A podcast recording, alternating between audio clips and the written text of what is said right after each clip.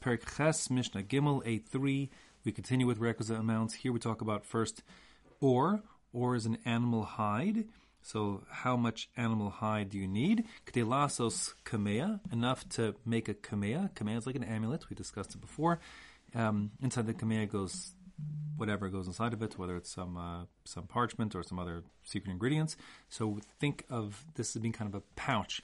So you'd put the whatever ingredients are going inside the kamea in the middle of this little piece of parchment, and then you sort of cinch it on top, um, and then that little pouch would hold it, and typically or commonly people would put this kamea like as a kind of necklace around their neck, whatever it is.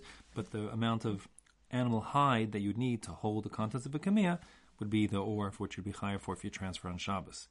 As for cloth, as I mentioned in the previous Mishnah, parchment, how much is that? Kedei lechtov alav parsha katana shebetzfilin shehi shma Yisrael.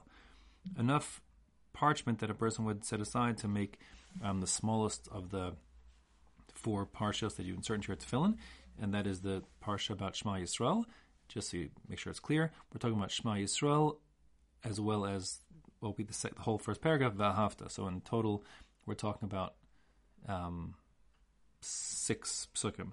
Okay, so that smallest of the parshios and tefillin, if you that's enough to write that reason to keep a piece of parchment, so that's what you'd be liable for. As for dio, the ink on which you write, with which you write on parchment, lichtov shte osios, even enough to write two letters, as we described not so long ago.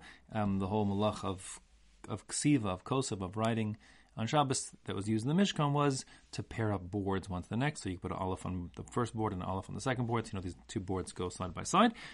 Um, so that's all you need. Therefore, that much ink is what you'd be liable for. Um, worth noting, just let me speak it out here for a second. Um, so let's say you have just enough ink for one letter, so you'll be exempt. But now, how are you carrying that ink?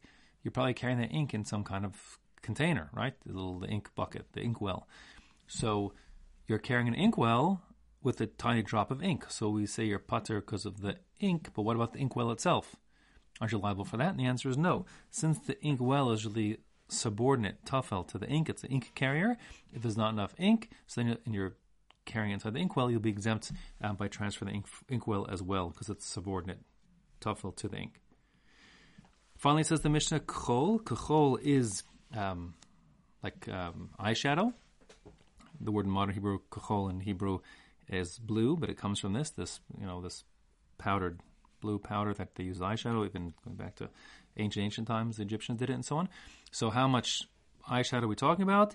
Likchol ein echas, says the Mishnah, even enough to do one eye.